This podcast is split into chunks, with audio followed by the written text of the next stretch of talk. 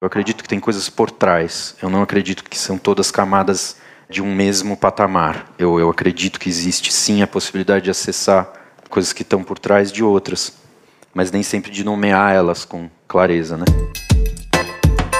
Sesc apresenta Dramaturgias. Um painel da dramaturgia brasileira contemporânea e suas inquietações. Convidado de hoje, Alexandre Dalfarra. O material é anterior ao que se faz com esse material. Então, se isso daqui tivesse cheio de vodka, essa conversa viraria outra conversa. Alexandre Dalfarra é dramaturgo, diretor e escritor, autor de peças como Mateus 10, Trilogia Abnegação e Branco, O Cheiro do Lírio e do Formol. Um texto que eu gosto muito é, me veio, foi engraçado porque ele me veio, eu estava lendo uma, a revista Vintém que o Latão fazia, sei lá que número disso daí, 2002, que o Latão estava fazendo um experimento com Rainer Miller, e daí ele convidou um cara que ninguém conhecia, ninguém ouvia falar, que era o Hans Tz Lehmann. E daí o Hans Tz Lehmann, tipo, fez uma palestra e tinha uma entrevista dele no Vintém, em que ele falava do caráter destrutivo do Brecht como um texto que tinha a ver com Castorf. Eu nunca tinha visto nem Castorf nem Brecht, nada disso. Aí eu vi aquilo e falei, cara, isso daqui é interessante. Aí li o texto, achei incrível, depois fui entrar em contato com o Castorf, que daí me levou para o Polish, que eu estudei no mestrado. E daí, numa entrevista que eu fui fazer com o Castorf, eu perguntei isso para ele. Falei, você se considera um brechtiano? Ele falou, sim, no seguinte sentido, a situação precede a personagem. Nesse sentido, eu sou brechtiano. E isso para mim foi muito importante se eu for pensar de onde eu venho, tem muito a ver com essas pessoas, assim. De alguma forma com essa galera que estava repensando ou estava. É, são brechtianos, de alguma maneira, todos eles. Dramaturgias.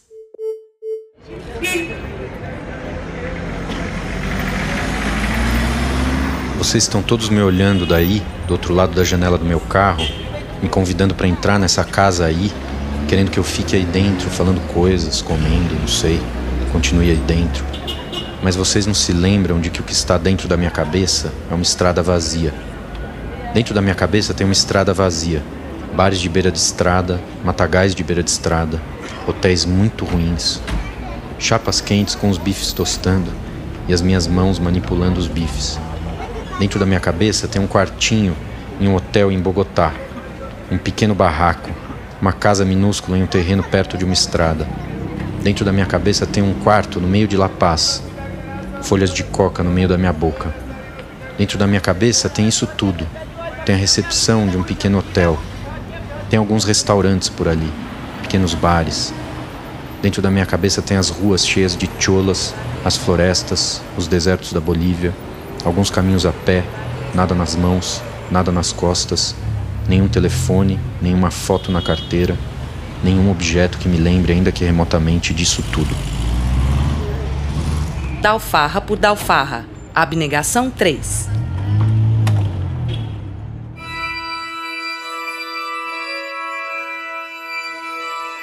Um encontro com atores. Meu trabalho como dramaturgo vem numa relação muito direta com atores por várias razões, eu acabei sempre ficando em lugares onde não tinha muito diretor, assim. Tinha meio um diretor, mas o diretor não era a questão, né? Que na verdade no começo eu era até de dois grupos, né? Eu era do, do teatro de narradores também e eu era do tablado de Arruar. Isso lá atrás, eu não era dramaturgo ainda, né? Trabalhava com música. E daí eu não sei, eu fiquei pensando isso, que não à toa eu fui ficando mais no tablado de Arruar, que virou mesmo o meu grupo até hoje, porque era um grupo de atores, né? Era basicamente um grupo de atores. E eu acho que o meu a primeira vez que eu escrevi um texto também foi isso. Eu escrevi lá, eu tinha dado toda uma situação que a pessoa que estava cuidando do texto teve um problema e eu era diretor musical, né? Daí me falaram para eu escrever ali para ver o que, que rolava.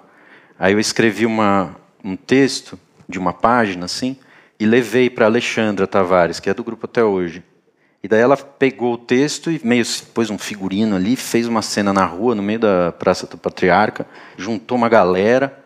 E aquilo foi muito. Falei, cara, isso daqui tem um negócio incrível, né? Quando acontece esse encontro. E não tinha, não tinha mediação do diretor. Então eu, não, eu, eu sempre tive um contato muito direto com o ator, era texto e ator. E daí, às vezes, tinha a figura do diretor, mas normalmente tinha eu junto também. Ali, meio como diretor, junto ou quase junto, sempre foi uma coisa meio assim. É, agora, na verdade, eu estou fazendo a minha primeira direção sozinho, mas eu sempre tive muito próximo desse lugar de diretor e nunca tive um trabalho onde eu estava em conexão muito com o diretor e menos com os atores, sabe? Que é uma coisa que muitas vezes rola também para o dramaturgo, né? E são encontros que podem ser muito interessantes, mas curiosamente eu acabei não tendo muito esse tipo de encontro. E todas as minhas, praticamente todas as minhas peças, eu fiquei pensando que sempre é uma história de um encontro com atores.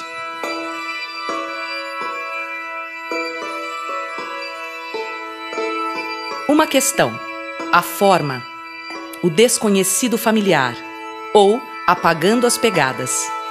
A questão é que esse desconhecido é um, é um desconhecido familiar, né? O lance, aquela ideia do Freud que eu acho que tem pode ser usada aqui fora de contexto e faz sentido do estranho familiar, né? Então quer dizer, quando você encontra algo que ao mesmo tempo você conhece e não. Se você está nesse lugar, é muito difícil esse desconhecido ser aleatório, ser um fetiche do desconhecido, porque você não está fazendo isso pelo outro, você não está querendo fazer uma coisa estranha, uma coisa que os outros não entendam, querendo fazer uma peça esquisita e tal. Não é disso que se trata, né? Você está procurando dentro de determinados ambientes, seja dentro de você próprio, ou dentro de, da linguagem que você vai buscar, enfim, coisas que você não reconhece completamente, que você reconhece só em parte, né? Então esse estranho familiar é isso, né? Ele ao mesmo tempo é familiar e ao mesmo tempo não. Ao mesmo tempo ele te parece esquisito e tal. E acho que todo dramaturgo, quando encontra com, com esse tipo de coisa, percebe que tem ali alguma algo que não é só seu, né? E não é só seu, não só porque é de outro, mas é parece que é algo que está em você e que você não controla, não tem consciência total, não, não manipula de maneira intencional a, apenas, né? Robson Crusoe e a dúvida. Eu tento muito trabalhar nesse lugar, na escrita, né? Dessa busca por esse, por esse algo que eu não sei se é só meu, né? Aí esses dias eu estava numa numa aula aí que eu estou fazendo na pós-graduação na, na, psicologia. Aí o cara citou um trecho do Lacan, algum trecho do Lacan, em, em que ele citava uh, o Robson Crusoe, que o Robson Crusoe estaria na ilha lá sozinho e tal, e de repente ele se depara com uma pegada que ele não sabe se é dele. E daí isso é muito interessante, a ideia de que ele não sabe se é dele, tipo, ele, ele, não, ele não reconhece totalmente aquela pegada. Não é que ele tem certeza que não é dele, ele tipo fica em dúvida. E daí a partir daí, ele para encontrar, ter certeza de que aquela pegada não é dele, todas as vezes que ele vai caminhar, ele apaga as pegadas dele, vai andando e apagando as dele para saber que daí quando ele encontrar uma pegada que não esteja apagada, aquela com certeza não é dele ou ao menos não é só dele. Transpondo um pouco isso para o terreno da escrita, eu acho que muito do trabalho que eu faço escrevendo, que eu tento fazer, tem muito a ver com eu, eu vi isso, falei, cara, é muito a ver, tem muito a ver, assim, eu acho com o trabalho que eu acredito, ah, enfim, um dos caminhos, né, mas que eu, eu gosto muito desse tipo de lugar, é, que tem a ver com você ir tirando da frente aquilo que você sabe que é seu aquilo que você sabe, aquilo que você conhece, aquilo que você domina. E nesse sentido, para ir encontrando cada vez mais, entrando em contato com aquilo que você não sabe se é seu.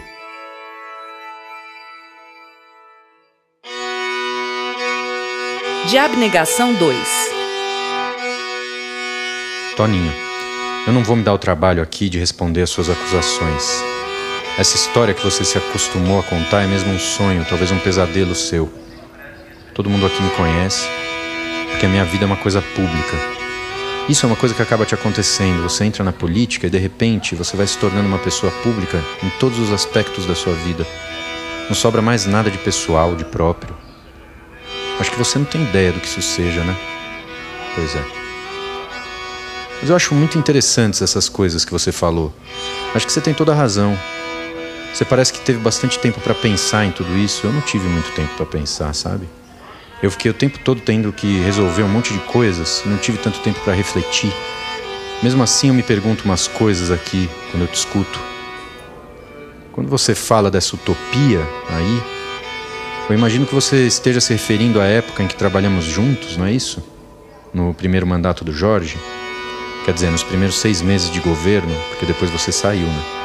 Tinha ficado decepcionado com os rumos da gestão, não é isso? Então. Bom, depois que você saiu, bastante coisa aconteceu. E pelo que você está dizendo, isso aí foi um processo de morte da utopia em você, não é isso? Mas eu acho que você tem razão. Realmente, naquela época havia essa sensação claríssima de que esse sonho que todos nós tínhamos, ele estava se tornando realidade. E o Jorge, evidentemente, fazia parte disso. Ele esteve no auge desse momento, dessa espécie de ilusão coletiva, e talvez tenha mesmo se beneficiado disso para se eleger, ao menos no primeiro mandato. Era uma sensação de que tudo em que acreditávamos, por alguma razão que não conhecíamos direito, de repente estava se tornando possível. Parcialmente possível, com algumas ressalvas que naquela época eram irrelevantes. Era uma possibilidade real que se abria de mudança, quase mágica, que muito mais rápida do que poderíamos ter imaginado.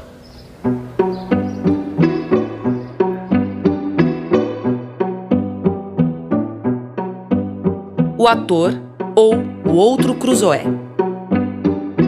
É, eu fiquei muito pensando como essa imagem aí do, das pegadas, que eu achei muito interessante, você poderia imaginar que tem um outro Robson Crusoe do outro lado também dando as pegadas dele, também apagando as pegadas dele, também entrando em contato com alguma pegada que ele de repente uh, sente ou, ou, não, não tem certeza se é dele. E talvez esses dois caras em algum momento se encontrem e falem: Nossa, essa pegada aqui não é, acho que não é totalmente minha. E ele também fale: Puta, essa mesma também acho que eu não sei se é totalmente minha.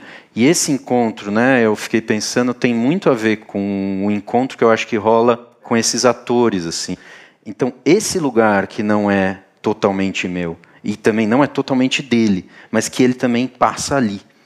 Para mim isso é disso que tem se tratado muito o teatro e a dramaturgia, porque eu sempre escrevo mesmo sozinho, sem palavras dos atores, sem uh, o processo colaborativo mais ortodoxo, né, e tal.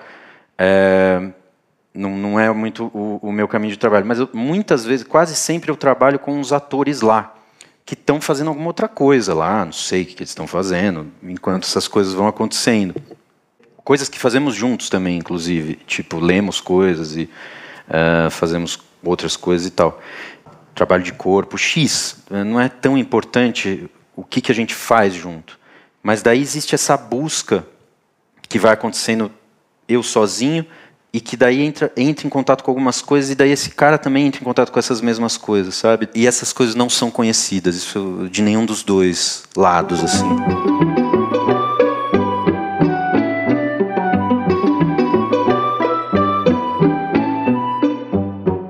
Quer dizer, um pouco essa questão do processo, né, de como o texto se gera, então a relação entre a sala de ensaio e o, e o lugar da escrita eu penso que é um processo colaborativo de alguma forma, mas é um processo colaborativo que envolve separação para que a gente possa entrar em contato com essas camadas que não conhecemos, porque o lugar da discussão coletiva, das minhas experiências, eu não soube é, fazer com que esse lugar é, acessasse aspectos tão desconhecidos, tão fora do, do controle consciente e daí me interessava menos né, o lugar do debate, da, simplesmente do que eu acho, o que você acha, do que eu, do que eu sei que eu sou. Não me interessa muito o que eu sei que eu sou e não me interessa muito o que ele sabe que ele é, ou o que ela sabe que ela é, né? Tipo, me interessa mais o que ambos não sabemos direito.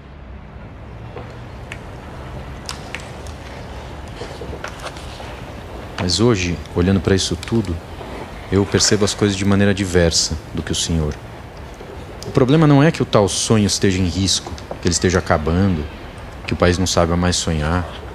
O problema é justamente que ele ainda não acabou completamente.